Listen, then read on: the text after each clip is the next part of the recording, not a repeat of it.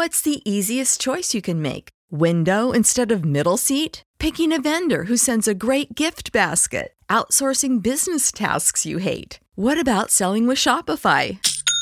Whether you're selling a little or a lot, Shopify helps you do your thing, however you cha-ching. Shopify is the global commerce platform that helps you sell at every stage of your business. From the launch your online shop stage to the first real life store stage, all the way to the did we just hit a million orders stage. Shopify's there to help you grow. Whether you're selling scented soap or offering outdoor outfits, Shopify helps you sell. Wherever and whatever you're selling, Shopify's got you covered. Sign up for a $1 per month trial period at shopify.com slash try. Go to shopify.com slash try now to grow your business, no matter what stage you're in. Shopify.com slash try. Everybody in your crew identifies as either Big Mac Burger, McNuggets, or McCrispy Sandwich. But you're the filet fish Sandwich all day. That crispy fish, that savory tartar sauce, that melty cheese, that pillowy bun. Yeah, you get it. Every time. And if you love the filet of fish, right now you can catch two of the classics you love for just $6. Limited time only. Price and participation may vary. Cannot be combined with any other offer. Single item at regular price. Ba da ba ba ba.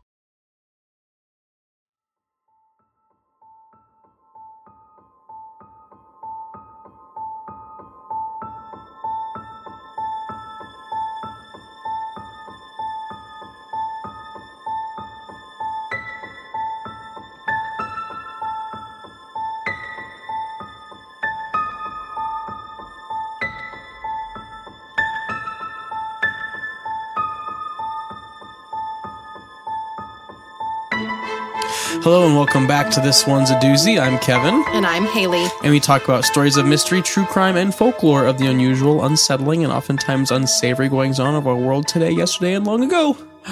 That was all one breath, but I it. started with less air than I usually do. I am- didn't plan ahead. You didn't take that pre It's- it's run on sentence. exactly. breath. I wasn't. I wasn't specifically ready for that.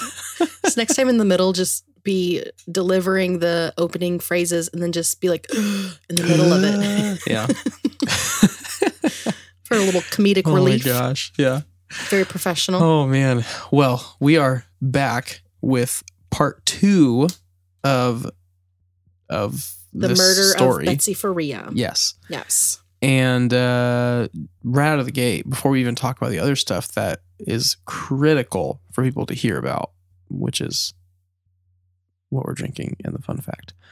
Before we get into that, Mhm. uh if you have not listened to part one, you need to go back because it is uh bonkers if I do say so myself. Yes, I laid a, as much groundwork as I could that made sense to Mm-hmm. for the first part. Uh, yes, and I feel like And it's you necessary. painted you painted a very vivid picture, and uh, yeah, so Thank I'm you. I'm all here for it. But I just I feel like it, it's it's worth making the point if you are skipping through episodes and you, or even just accidentally skipped part one and you're here on part two, you you need to stop what you're doing right now this minute. fix this problem and go back to part one because it it really does lay a, a really good foundation for.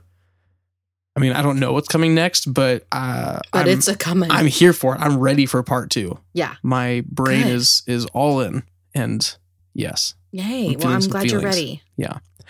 With that being said, the important question: What are you drinking? So I'm going to be boring because we're blast recording both of these episodes in the same night.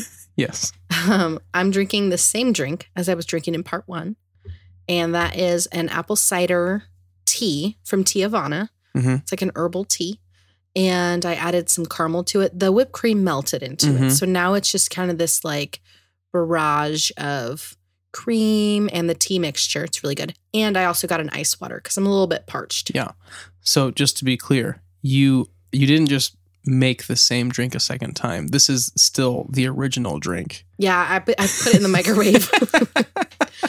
Uh, oh my gosh! And Yes. and and just just so the world knows, how often do you uh, have a drink last more than two hours? every day of my life. since I was probably born. Oh, that was unfair. I set you up for that. I'm sorry. You did. I, I do love you That's though, a and little it's fun endearing. fact. Yes. It's a little fun fact. Well, and I'm not alone. That's a very common thing. That's why I always go for cold drinks Yeah. because it stays mostly the same temperature. Like room temperature from cold, I feel like is less staggering than room temperature from hot. Yeah, that's true. That's a personal opinion. I feel that. I think I, I, I think you're right about that.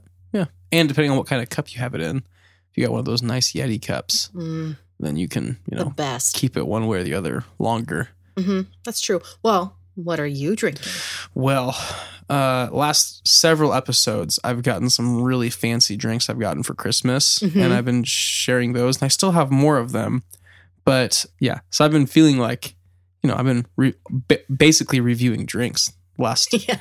uh, several episodes. Mhm. So just to kind of go back to the the commoner drinks that I usually would have.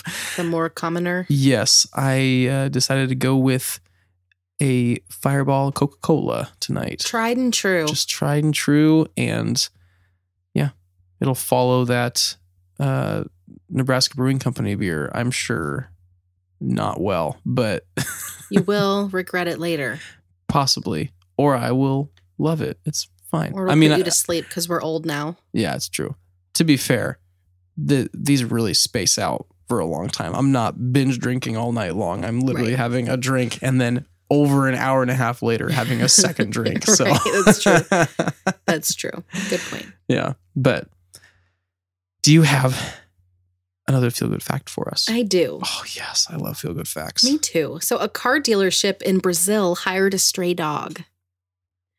When a oh. Aw. yeah, when a Hyundai dealership noticed a local stray dog that would regularly come in looking for food and some pats, the owner Emerson Mariano adopted the dog and hired him as a quote professional consultant. End quote. Professional consultant. He named the dog Tucson after the model of car that was most loved at his dealership. And Tucson can be seen on the dealership's Instagram. And he's known and loved for providing top tier customer service. Oh my gosh. Great job, Tucson. Wow, Tucson, great job. That's that is very feel good. It's so cute. And the whole staff just like loved this dog, even Yeah. before Emerson adopted. Yeah.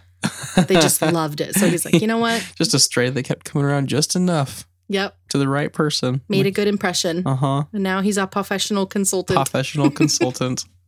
it's hard to and say. he has a home. and he has a home and a family and he's loved and he's appreciated and he has a social media presence. hmm Yeah, he's Good a job. celebrity, honestly. Yeah. So, Wow. yeah, I thought that one was nice. That is feel cute. good. I love that. Do you know what their Instagram handle is? I don't. Okay. I'll try and put it in the show notes if I can find it. That'd be fun. Yeah. Good idea. they get a bunch of new followers. What happened?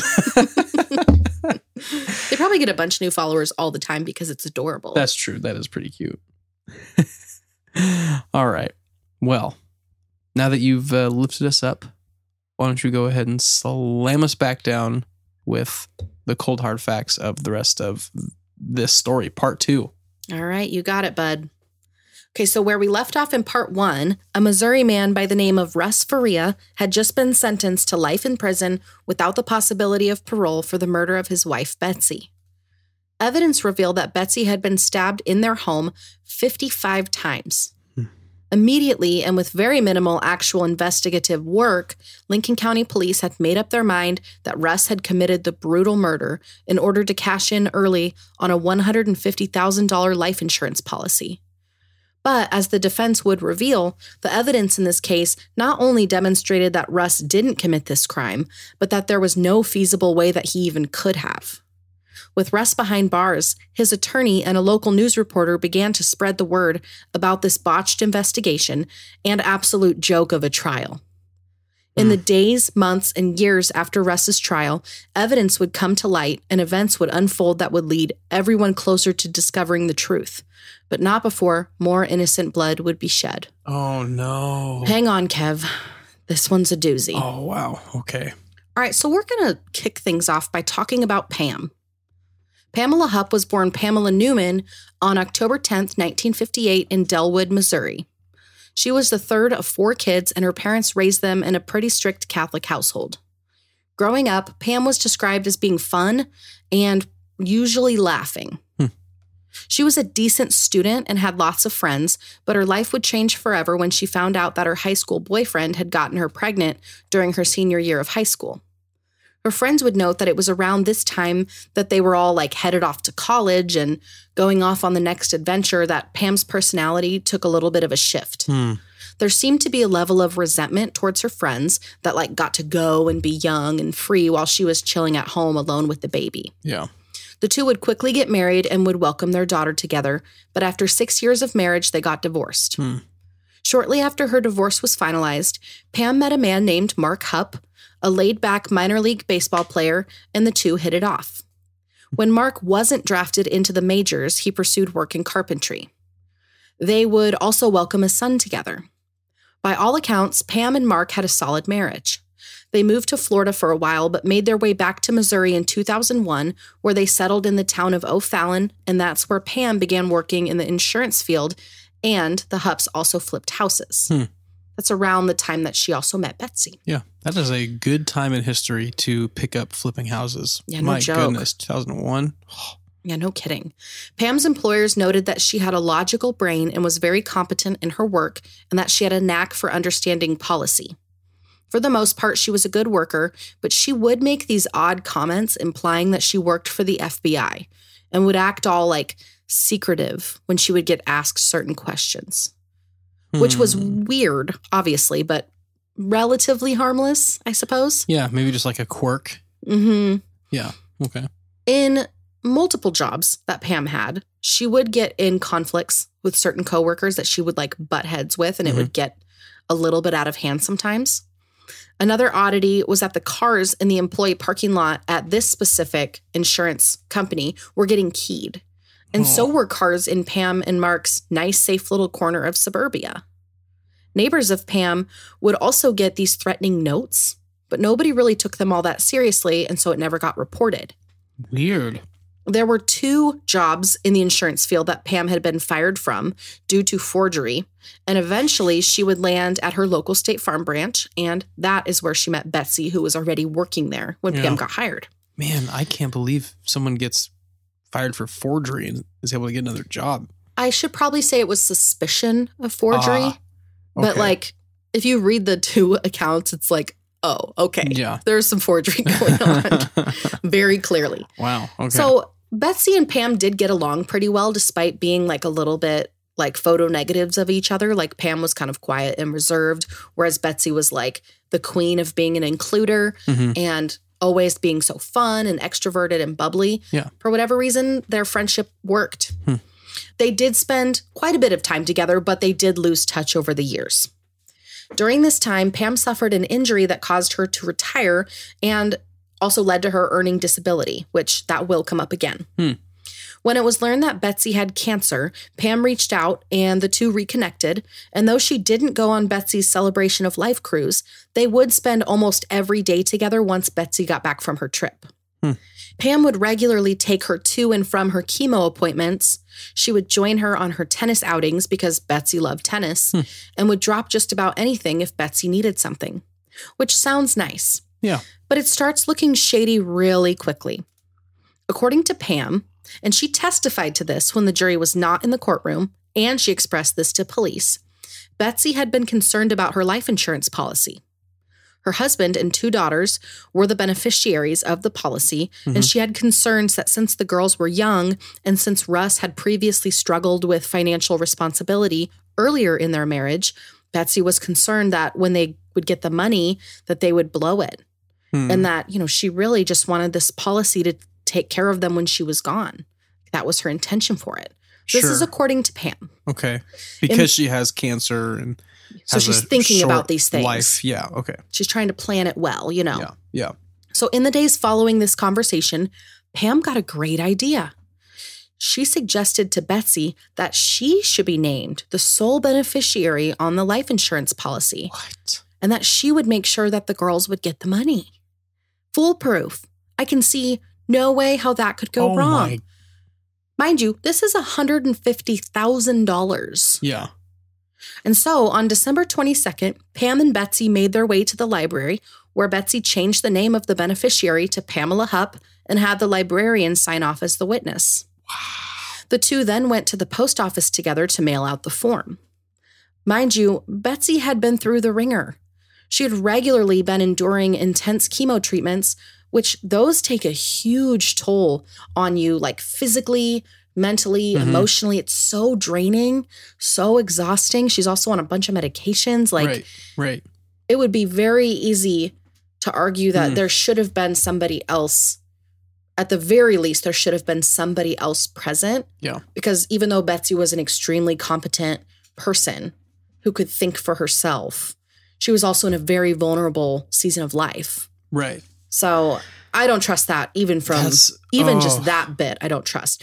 So Yeah. yeah, I, I don't like it. There I'm I'm just kind of like shocked that someone unrelated would get that kind of a benefit. Like Mhm. there there are so many ways to do uh, an insurance policy and a will that basically lock like lock finances away for Mhm. such and such a time. Like And that's sort of what Pam said she would do.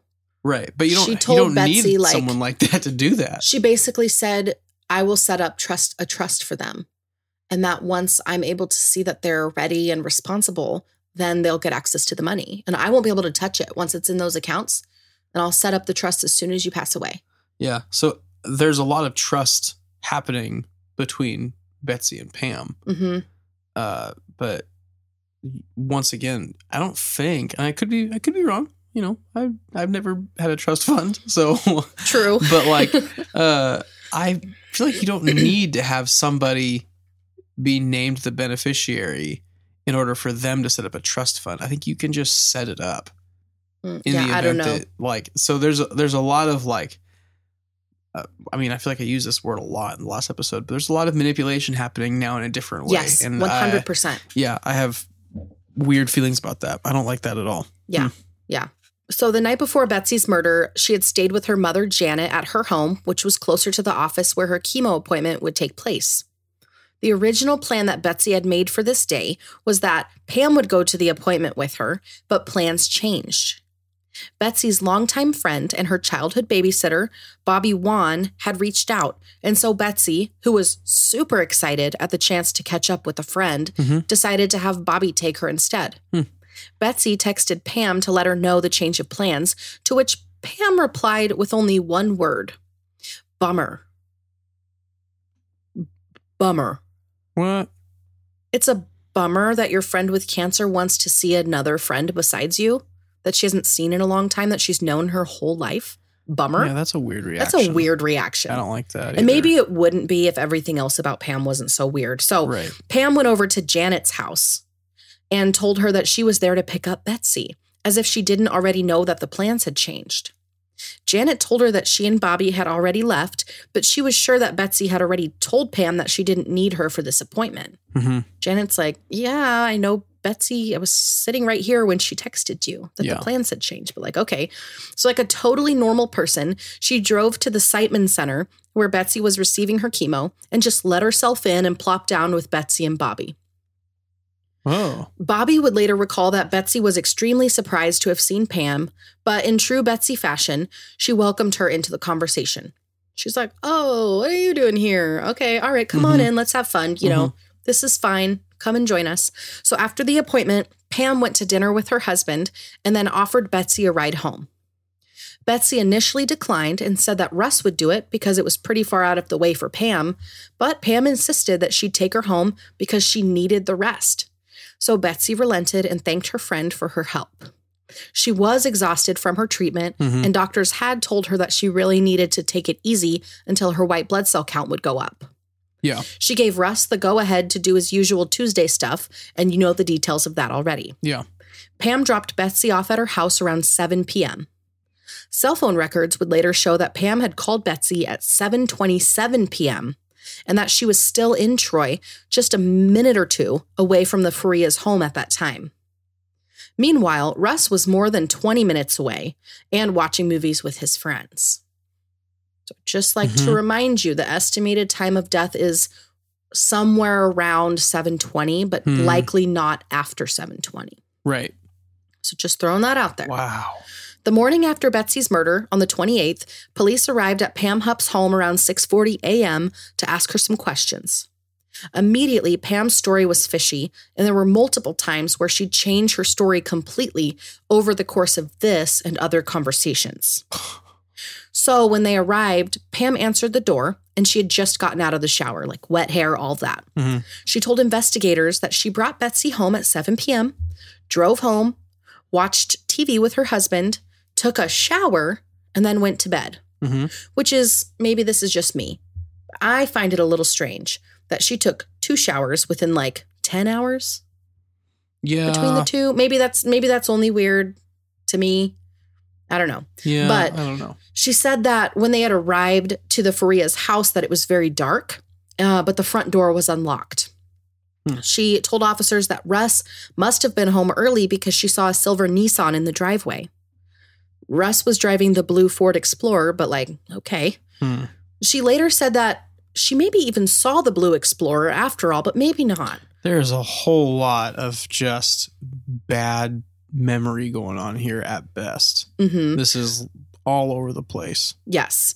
Either way, Russ had to have been in the home waiting in the dark for his wife, according to Pam.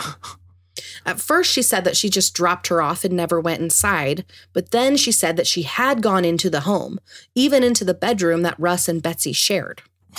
So, in this version of events, when the two women went inside, it was dark, but Betsy proudly welcomed her in so that she could show her the new jewelry cabinet that Russ had bought for her for Christmas that was sitting in their bedroom which this cabinet would be discovered to be damaged and broken after Betsy's murder. But it was a brand new Christmas gift and in pristine condition on the morning of the murder, like earlier in the day. Uh-huh. So she felt the need to mention the jewelry cabinet, which I thought was hmm. Yes. So a lot of hmm moments. Well, and it's it sounds like she she is telling a story and omitting things. And then when she realizes, oh shoot, they might have my fingerprint or might have my this or that or whatever, Mhm. she's like, oh, and also this, Just in case. just in case you see something hmm like it's not fishy. I was there. Yeah. like it's like this. Or if like neighbors saw Betsy being Mhm. walked into the house with a friend. yeah, there's a lot of just bad Because she doesn't know what they know because it's been Right. less than 24 Right. hours. It's been like 12 hours. Right. Which adding more and more to your story as you go, or as you are like re, re, uh, recalling it, Mhm. going back and re-adding, and oh yeah, this, and oh yeah, that. Like that's like a telltale sign for like third graders. like Yeah. you're lying. so, Yes.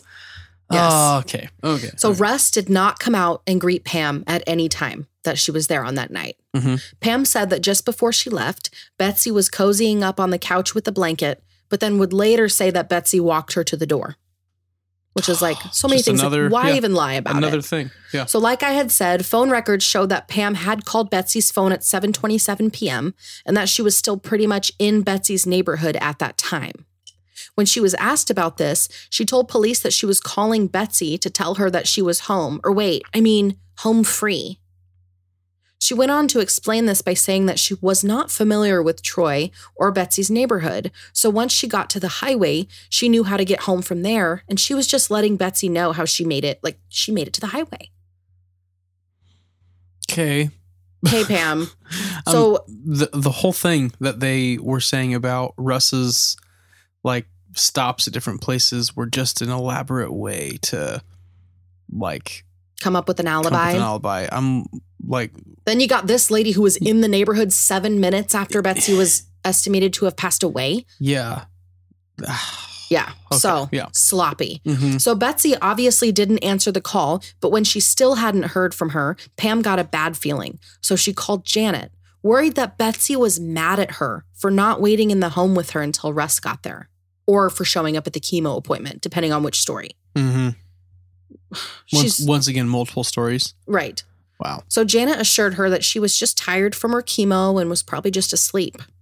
Still, Janet attempted to call Betsy to check on her, but once again, Betsy did not answer the call. Hmm. Pam's husband said that she was out of the house all night, but that she had called him to let him know that they were at Betsy's.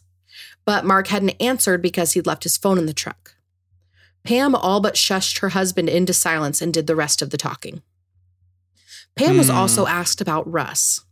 She started out by saying that she didn't know Russ at all, but then went on to weave some tales about how scary and degrading of a husband Russ was. She was the one who told investigators about Russ putting a pillow over Betsy's face to show her what it feels like to die. She told investigators that Betsy had confessed to this happening in an email that she had sent to Pam. But then she said, oh, wait, it wasn't an email, it was a document. So that wait, actually will what- come up. Okay. Email was- versus document will come up. Okay. That's sure. Okay. It's important to note that none of Pam's things were tested for DNA. So her car, the clothes that she had worn the night of Betsy's murder, they didn't check under her fingernails, none of it. Hmm. All of it was left out of the investigation. So nobody knows if Yeah. there was blood evidence on her. Mhm. She had initially agreed to take a polygraph test, but then later came back with a doctor's note stating that she couldn't because of health reasons. When her doctor was asked about Pam's condition that disqualified her from taking the polygraph, the doctor basically said that she didn't have a medical condition that would prevent her from taking part in a polygraph. Pam had just handwritten a note to her doctor and had asked for the doctor to then write her a note excusing her from the polygraph. And so the doctor did. Pam denied ever writing this note requesting for the doctor's sign off, even though the defense had a physical copy of the note that Pam had definitely written in their file. Wow. Just straight up lying and wow. Yeah. Okay. When they saw that Betsy had changed the life insurance beneficiary to Pam just four days Mhm. before being brutally murdered, and the fact that Pam had taken Betsy home to an empty house on that night when her husband was not home, and that she was with Betsy at the estimated time of her death, one would surmise that Pam would be suspect number one. Yes. But as we know, that would not be the case. Hmm. As we've seen, as soon as investigators decided that Russ was the killer, they preferred to bend and twist evidence and make up insane stories of potential timelines instead of conducting a thorough investigation of the most likely suspect in the whole ordeal. right. The day after Betsy's murder, the life insurance policy change of beneficiary form had arrived at State Farm after she had died. This isn't totally unheard of, but it's definitely not the norm. And so because it's pretty rare, it's kind of up to the discretion of the like individual insurance agent whether or not they're going to accept the change of policy. Mhm. But sadly in this case it was accepted. Wow. Pam was advised, she was given the money, and then was advised in July of 2013 by one of the Lincoln County investigators to set up a trust fund for Betsy's daughters with the insurance payout that she'd received. Yeah. Because it would look weird if she didn't. Duh. That but the investigator told her to do that because it would look weird if you don't. Like leading up to the trial, up to Russ's trial, Oh, which wow. feels like are you qualified to give legal advice? Yeah. To be fair, I mean, it's also just factual. Like there's there's a point where yeah, that's a little bit shady, but it's also just like a fact and it's good that it was set up Mm, in the end, hopefully. Oh, well, okay. okay. We're going to find out more, okay. So she did set up the trust. She said that first she gave $50,000 to another friend's daughter. The mother had recently died from breast cancer as well, but there's no proof of this. Um, other accounts say that she had donated $50,000 to like the breast cancer foundation or association or whatever that provides research Mhm. into breast cancer. I have not seen any evidence of that. The other Wow. $100,000 was put in a trust for the girls, but it was put in a revocable trust. As soon as Russ's trial was done, Pam revoked the trust and pocketed the money. Wow. hmm Oh my gosh. Are you serious? I am deadly serious. When she was asked why she had waited so long to set up the trust, Pam said that her mom had died of Alzheimer's in October, and so that that was kind of like taking up most of her Not time and focus. Not a reason. After the trial ended, Schwartz received emails that Pam, uh, her mother Shirley Newman, had not died of Alzheimer's. It was learned that Shirley, who did have signs of dementia, had fallen to her death from her third story apartment at her assisted living community. She was found with eight times the regular dosage of Ambien in her system, and the metal railing on her balcony was bent outwards two of the rails laying next to her body when she was found in her pajamas on the lawn. It made no actual sense because it would take a lot of force, like hundreds and hundreds and hundreds of pounds of force, to create that kind of damage to the railing. In late October, Pam had taken Shirley to the doctor for back pain. Shirley spent the night with Pam that night. According to Pam, she brought her mother back around 5 p.m. the following day and told the staff that she would not be there for dinner that night or breakfast the following morning, but that she should be ready to be at lunch on the following day. If she wasn't present at lunch, please check on her and let us know how she's doing. When Shirley didn't show up for lunch, a housekeeper went in to check on her, and that's when she discovered that Shirley had suffered a terrible fall that ultimately killed her. Okay, that's that's a very oddly specific thing to say. Hey, I'm dropping my mom back off at the assisted living home, but she's not going to eat two straight meals just Mm, cuz. and then if she doesn't make it to the third meal, I guess you can check on her then. Like right. right out of the gate, I'm like, this is way too coincidental. Right. So it is possible with her dementia that she had accidentally forgotten that she had taken the Ambien and so maybe took several more that caused her to fall into some sort of like stupor sure. that caused her to fall to her death. But with what we know about Pam and what we have yet to learn about her, I'm going to go ahead and doubt it. yeah. Pam told Chris Hayes, that reporter, that her mom may have committed suicide because the assisted living facility was just too expensive. Initially, her cause of death was listed as an accident, but would later on be changed to unknown.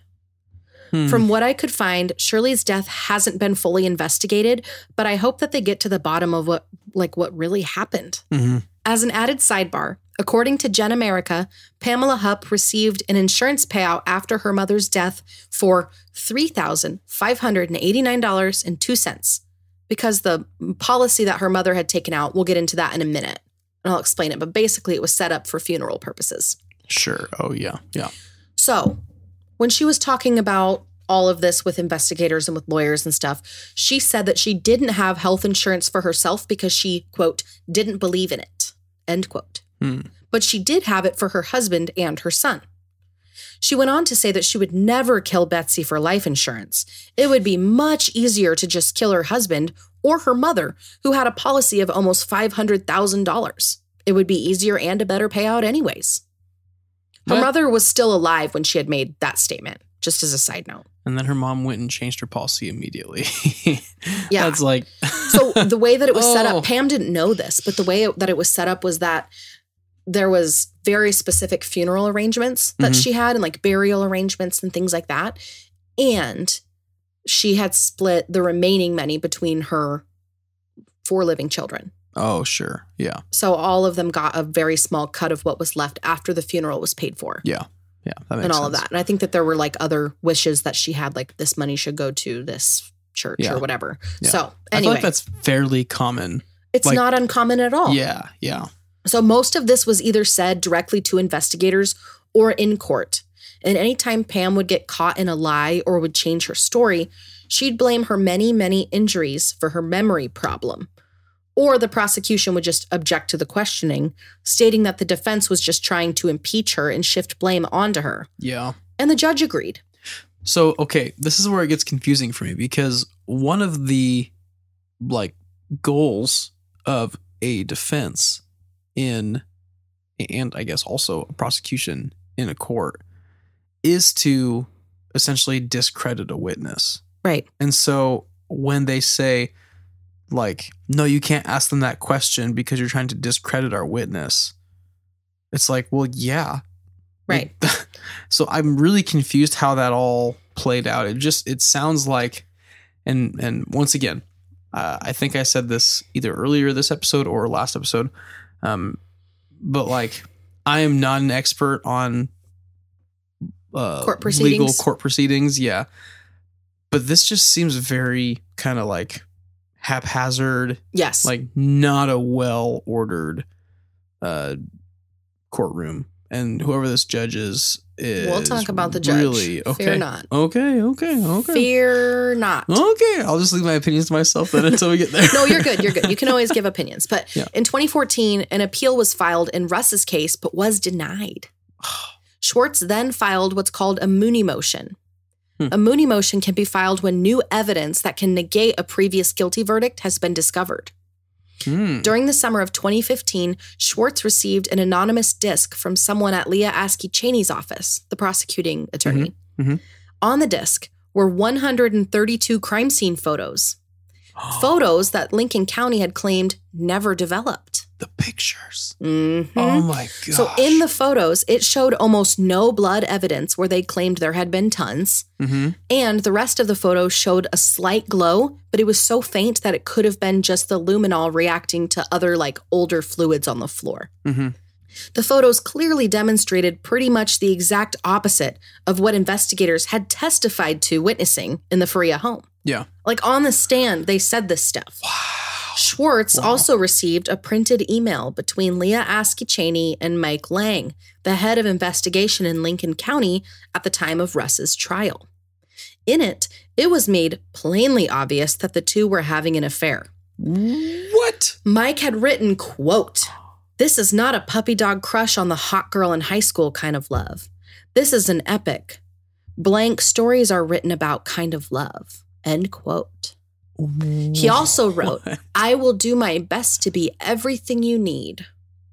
Like Wow. forge evidence, lie on the stand, like ev- you'll do anything. I am flabbergasted at how many twists are in this story. Not because We're not of the twists done. themselves, but like you're just we're just we're learning not just like crazy stories of people jumping to conclusions and lying for self-preservation, but like like an affair that would lead somebody to like this is the stuff that movies are made out of. If they put it in a movie, it wouldn't be believable. That's crazy. Oh my gosh. So Askey Chaney reportedly claimed that the email was fake and that there was no affair, but declined to comment any further, and Mike Lang never commented either. Schwartz received one more thing a video of an interview of Pam. In the video, she said that she and Betsy had been lovers. This is a new development. What?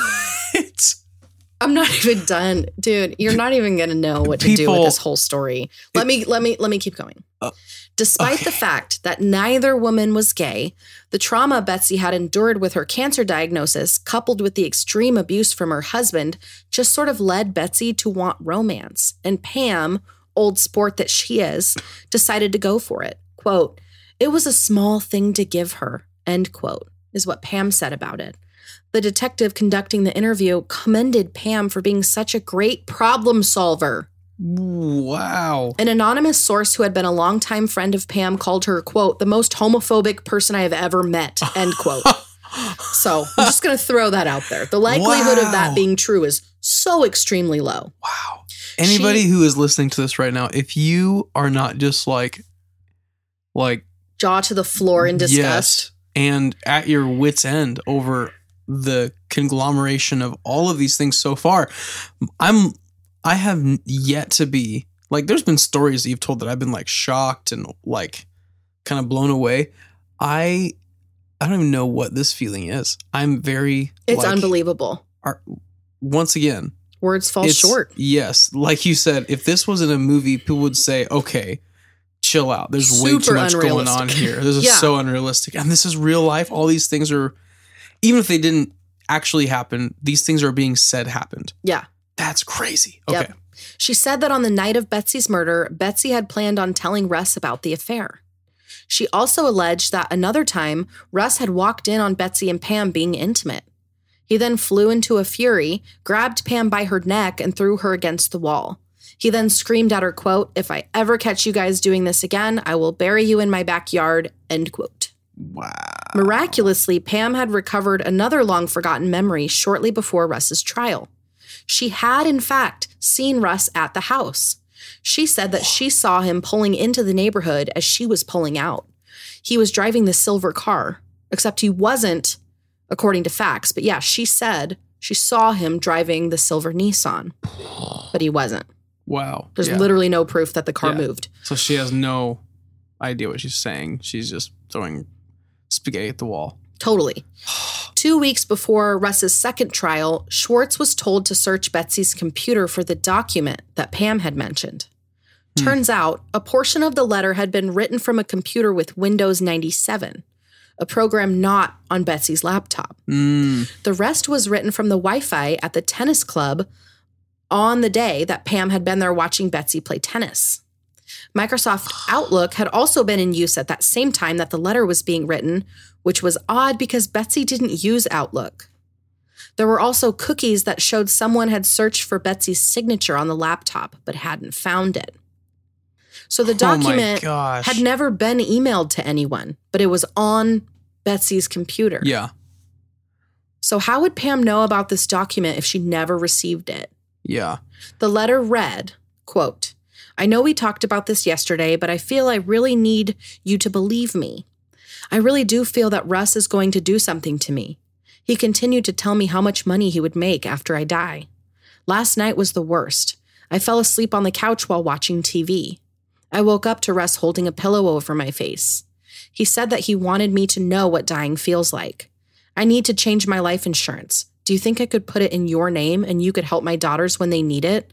If something happens to me, would you please show this to police? End quote. That is so ridiculously on the nose that it should be immediately suspicious.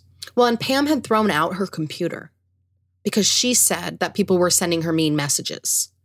But from what I could find, they were never able to see if Microsoft 97 was on her computer. hmm But it appeared as though it was one of those things where she's sitting there watching Betsy play tennis and is like, Hey, can I check my email on your computer? Right. What's your password? Right. And then got in and wrote the letter. yeah. Dug around. Or opened a partially written letter from 97 from her Outlook yeah. and then just finished it on Betsy's computer and didn't have time to send it to herself for whatever reason. Yeah. So that was the that's like most people's best like guess of how that played out, but like yikes. So, also, for somebody who's been accused of forgery to uh, have a search for someone's digital signature, right. that's like, Well, it's obvious Betsy didn't look it up.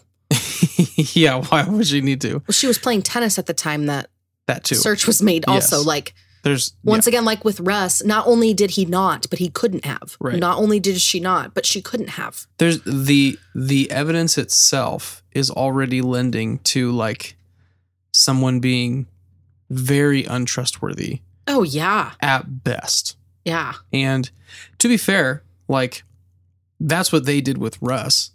That's what Mhm. they they took they took all of the evidence, but the thing is they ignored like just the basic like um what's the most they ignored this question. What is the most likely scenario? hmm And the most likely scenario in Russ's case is that he took a trip that looked exactly like he said. The most likely scenario in the case, we'll just say just with a computer, is that somebody other than Betsy was using it. hmm That's pretty bonkers, honestly. It is. Hmm. In November of 2015, Russ's second trial began. This time there was no jury, just a judge who would conduct the trial. They also had guests in attendance. So Askey Yeah. Chaney had motioned for all evidence involving Pam Hupp as being disqualified from evidence. No. But the new judge, Circuit Court Judge Stephen Ohmer, said the evidence would be allowed. Oh, I'm not going to go into much detail here, but it was very evident to the judge and most of the people in attendance that the investigation on the first trial was so badly mishandled and that there was quite literally no evidence that Russ Faria had killed his wife. Judge Ohmer very quickly reached his verdict acquittal. Russ was a free man. wow. So the next step was to try and figure out who actually did this. Yes, that is what they should have done in the first place. Yeah, years yes. ago. He was in prison for almost four years. Ugh. Just as a Wow. important note, Yeah. he served four years for a crime he did not commit, Yeah. a terrible crime he did not commit. Interestingly, Pam would not fall under police investigation until nine months later. On August 16th, 2016, there was an article that read, quote, Pamela Hupp shoots, comma, kills home intruder. Hmm. End quote. This was a headline in a news Wow. article. During the ordeal, Pam had made a call to 911. In the call, Pam could be heard screaming, No, get out, get out, while the operator tried to keep her calm and get the address of the emergency. She repeatedly asked for help, and then suddenly the operator heard five gunshots ring out. According to Pam, the man that she had shot and killed had been dropped off by an unidentified driver in a silver car. The man Oh. then attacked her in the car in the driveway, demanding that she give him Russ's money while holding a knife to her throat. She knocked the knife out of his hand and ran inside, leaving the door unlocked, and grabbed her gun. She said that the man then came into her home. She told him to get away before firing her gun until there were no more bullets left. This man was found with $900 double wrapped in plastic baggies in his pocket, along with a note that said to kill Pamela Hupp, to get Russ's money, and leave it in the wood pile behind Russ's home. When Russ was later informed of this, it immediately made no sense. He did not have a wood pile behind his house, but his father did. Lo and behold, when they checked neighbor security cameras, there was Pam Hupp on the footage, driving past Russ's father's home and obviously scoping it out. Wow. So she was trying to frame Russ and an unknown accomplice in trying to kill her for money. what? Yeah.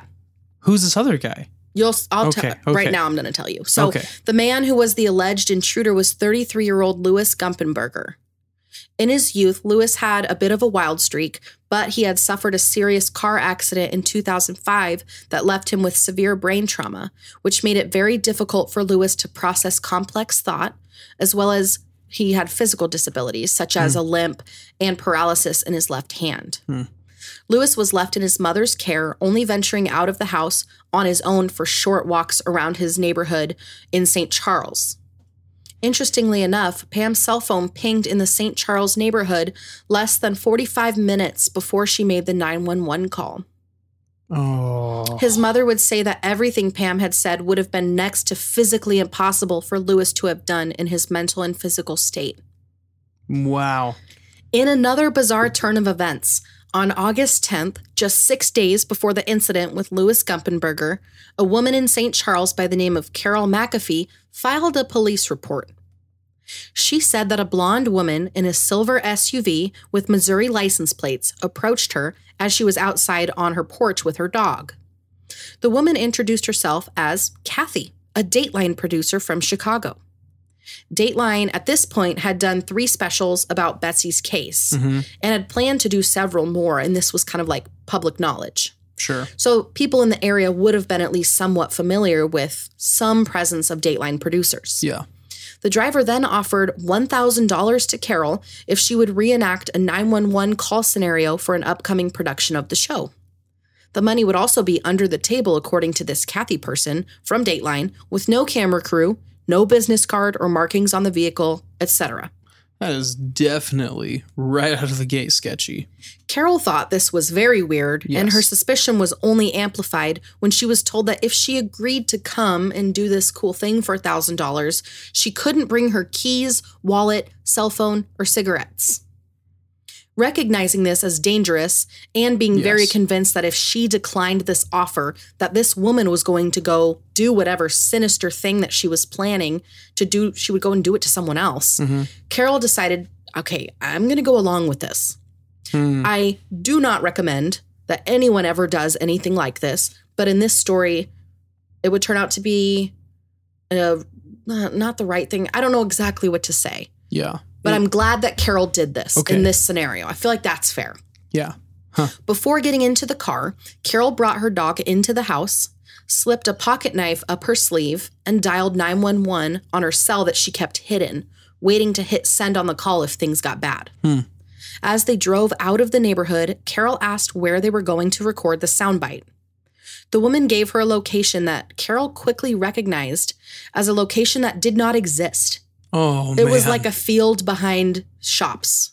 Ooh. Carol decided, okay, this has gone on too long and that she needed to get out of the situation as quickly as possible.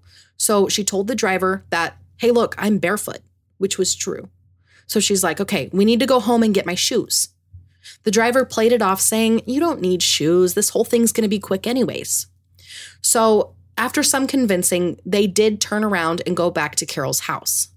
She ran inside and then came back out, telling the driver that now she couldn't come because she had to go pick up her son. The hmm. woman then got out of the car and insisted, You really just need to come with me really fast. Like, this is a great opportunity for you. Don't blow this. But that's when she noticed something security cameras mounted on Carol's home. She quickly jumped back into her car, saying, Oh, you have security cameras? To which Carol re- responded, quote, Yes, and I have a knife in my pocket and I'm calling 911, end quote.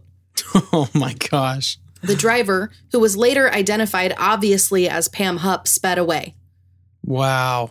So Carol was smart. She got the license plate and Yeah. a very clear description of the car and the woman driving the car all on her security footage. Wow. Smart lady. Yeah. So, with this shocking revelation, investigators in St. Charles County theorized that Pam was planning to do to Carol what she had done to Louis Gumpenberger and vice versa. Yeah. That that was the plan all along to frame, to trick somebody Yeah.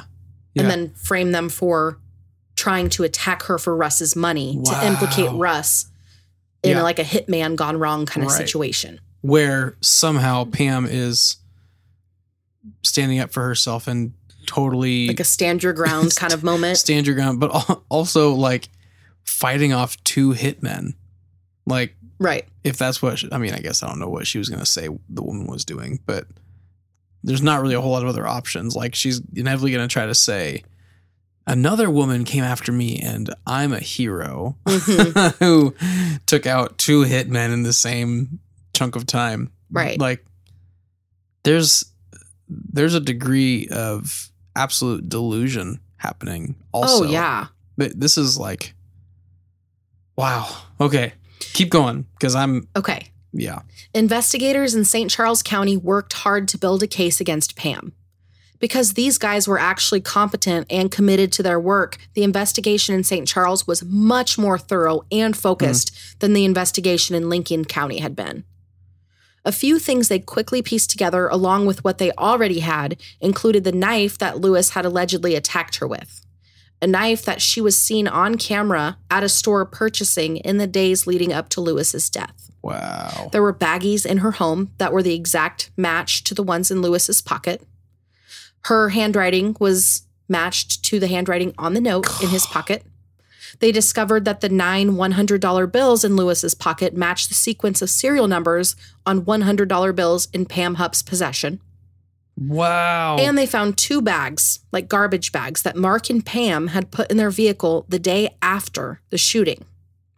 In the bags were changes of clothes, along with a copy of Betsy's death certificate, a federal tax 1099 form with Betsy listed as the recipient, transcripts of Pam's testimony at Russ's trial, bank statements, a note from an individual who had had an affair with Mark, legal and banking information for Pam's mother, Shirley, and then some other odds and ends. They also learned that the Hupps had transferred almost $123,000 to their son Travis in the event that their bank accounts were frozen. So, a lot of strange miscellaneous items. One other very haunting piece of evidence is surveillance footage of Pamela Hupp driving towards her neighborhood with a young man matching Louis Gumpenberger's physical description in the front seat with her, unknowingly being driven to his untimely and unfair death. wow. she This literally kidnapped is- an, a disabled man Wow. and murdered him. Yeah. disgusting. I can't even if you when you say sometimes I like to be long-winded, but other times when you say something just as plainly as you can, Mm-hmm. it just really hits you in the gut Yeah. in a different way. She literally kidnapped an in, a disabled man for the purpose of murdering him yeah. For for no For- reason.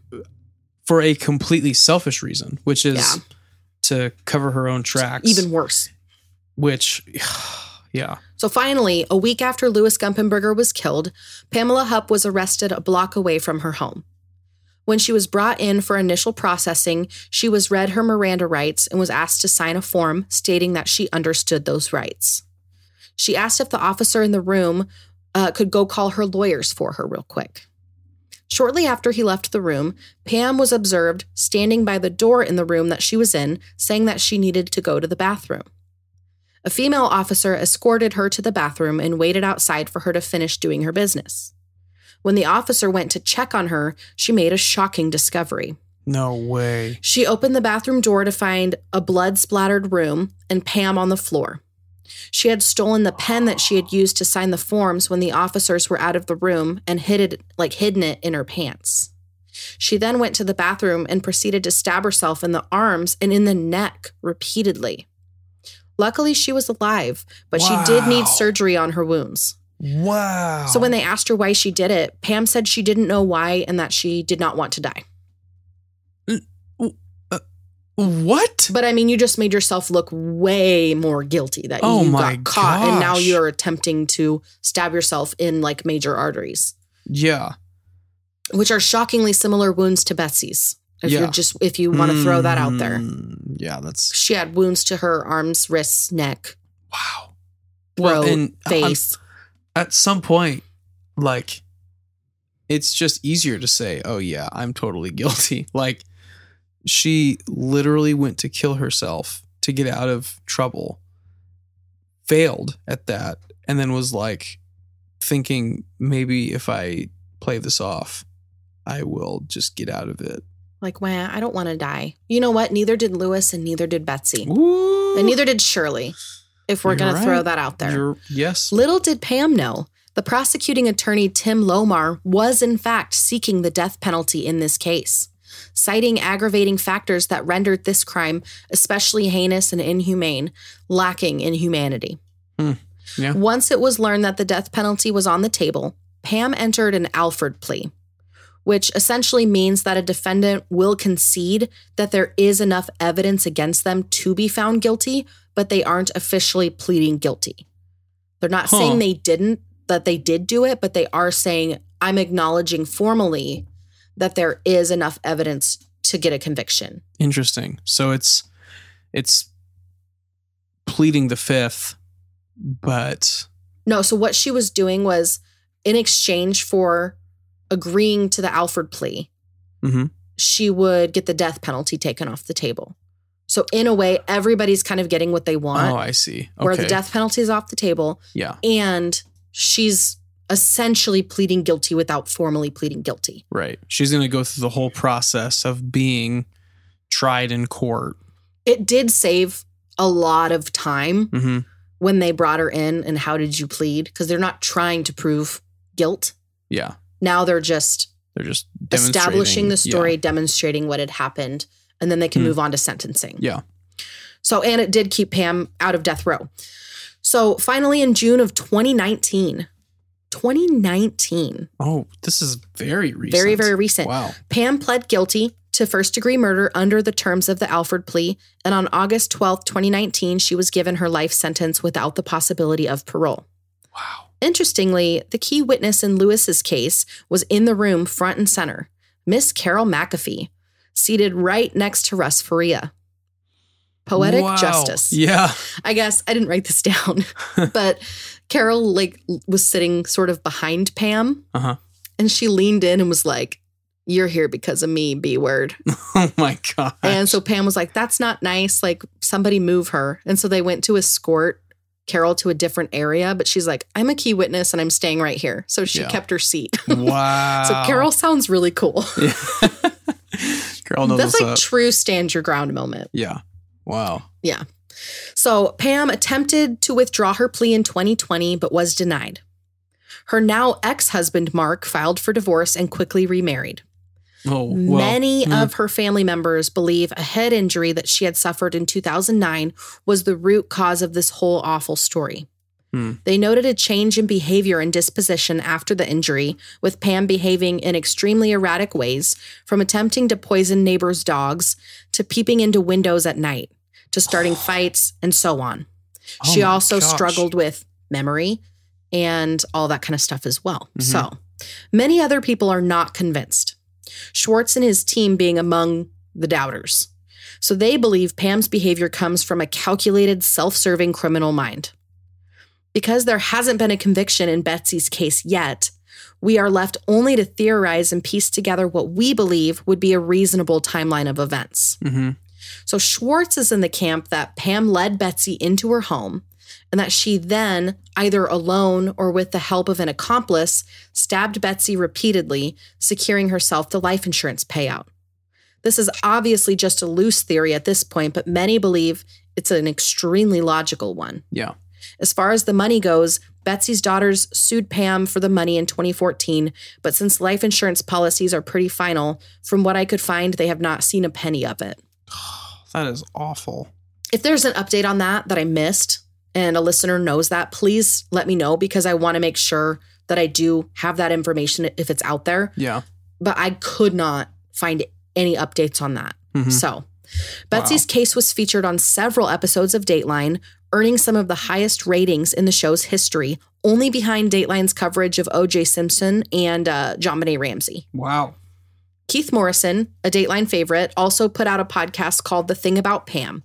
And NBC went on to produce a limited series with the same name that was released just last in 2022, last year Oh wow. Okay. with stars like Renee Zellweger as Pam and Judy Greer as Leah Askey Chaney, bringing the story to life in a different way. Hmm. Louis Gumpenberger's mother sued Pamela Hupp in a wrongful death suit for her son, seeking $3 million in damages. Wow. While she acknowledges that Pam has no money, this suit would essentially guarantee that Pam couldn't profit off of any book or movie deal about her life, hmm and that any money she made would be awarded to Louis's family, Yes. that is So- incredible. which is so well deserved. Totally. As far as Russ goes, he ultimately sued Leah Askey Chaney and Lincoln County investigators, and in 2020, he won his lawsuit and was awarded $2 million in settlements. Wow. Well- oh man. Yeah, so while none of the parties involved admitted to or apologized for any of their wrongdoings, they did agree to the settlement, and that was that. Hmm. So, side note if you feel like getting extremely annoyed and angry, go watch recent interviews with Leah Chaney on YouTube. Okay. because she literally does not see anything wrong with how she handled things, how she conducted herself, um, and essentially views herself like she said something like, You don't know how hard it's been for me with people being mad at me and people thinking I'm some villain. It's like if you don't want people to think that you're a villain, don't do villainy things Right. on public record Right. It like in a major case. Well, and it, here's the thing. I, I have stood on this uh, soapbox several times. I'm here. I'm even- listening. And even more beyond this podcast. There are people who are like at best just really bad at their jobs right, and at worst conniving right. and evil and intentionally choosing to do the wrong thing. Both of those are bad. Yeah. Like- neither of those are a good option. Right. Yeah. And it sounds to me like those are the only options available for someone who would go to such a degree in the initial court case. hmm That's totally my opinion. And Yeah. I am aware of that, but I will stand by that, that there are people who have jobs that they are Just not just shouldn't not be fit doing for in one Yeah. way or another. Right. So the judge at Russ's first trial, Judge Christina Mennemeyer, was suspended without pay after it was revealed that there was reason to believe that there was deliberate mishandling and undue delays of cases. What? And that's not even including her work in Russ's case. what? There were like, I can't remember the exact amount, but handfuls of cases where they believe that she deliberately stalled um, hearings and people served more time in jail than they were supposed to Oh my god. because of that. And like some of them weren't grant from from what I understand, it sounds as though some of them weren't even given time served based on what I understand. I could be wrong on that, but yeah. So she was removed, suspended without pay, Yeah. and she was unseated in 2018. Wow. From what I could find, it does not appear that she still practices any form of law and is not currently a judge anywhere. Well, yeah, I would hope not. Good grief. Yeah. That's uh, my my soapbox. Sustains. Once again.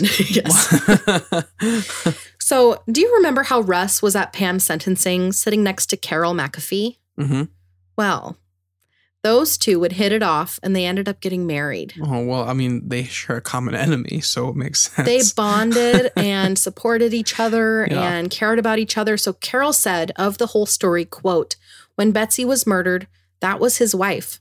That doesn't stop because she was murdered.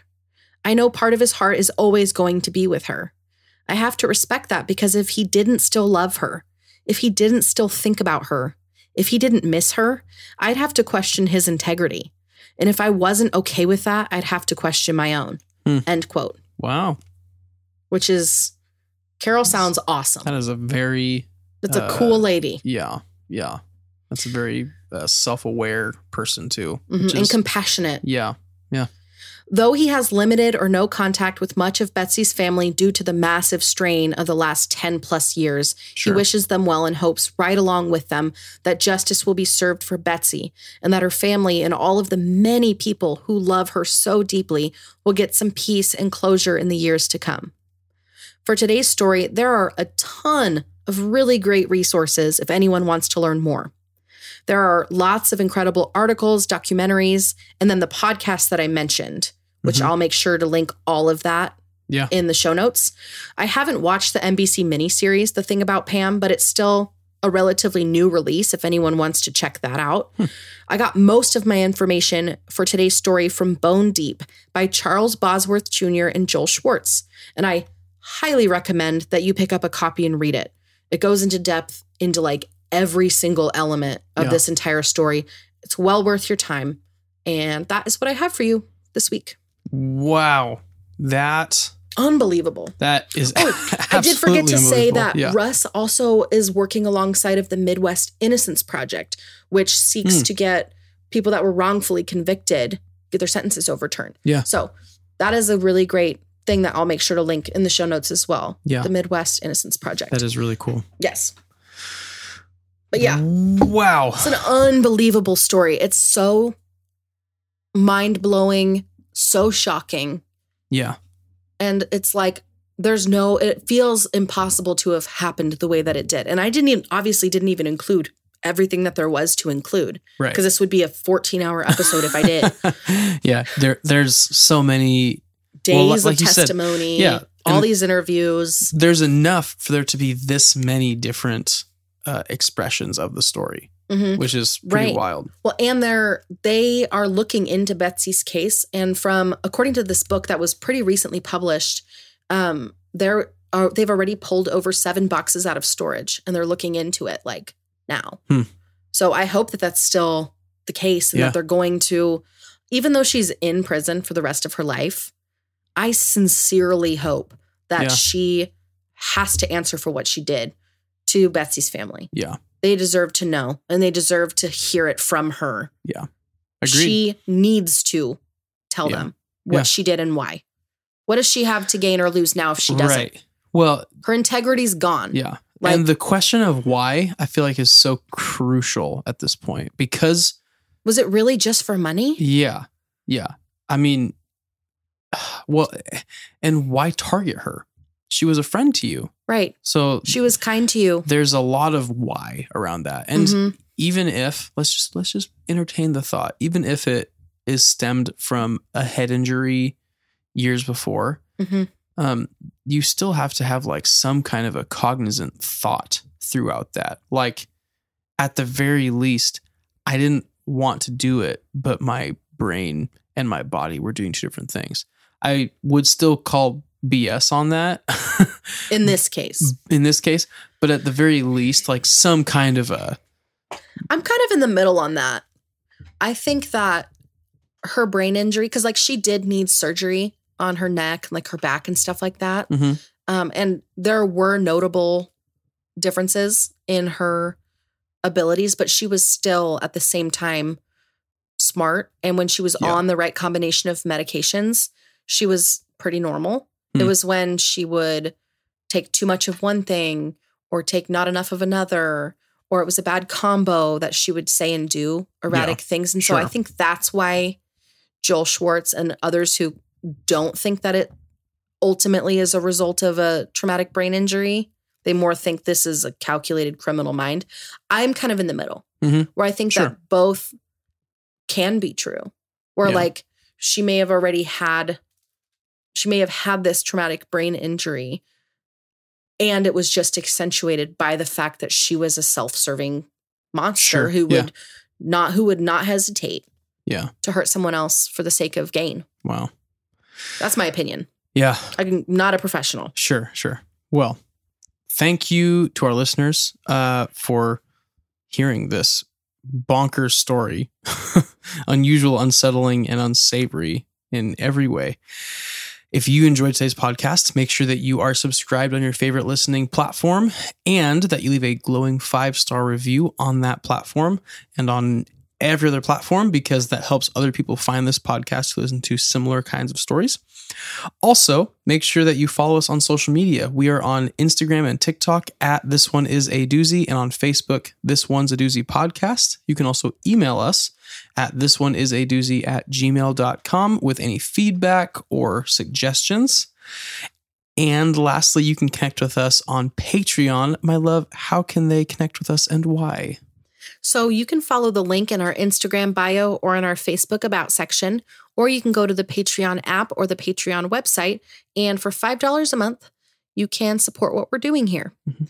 Um, all subscribers on Patreon get access to polls where you can vote on episode topics and you can help us decide on which monthly charity that we'll be donating to, as well as getting to listen to episodes ad free.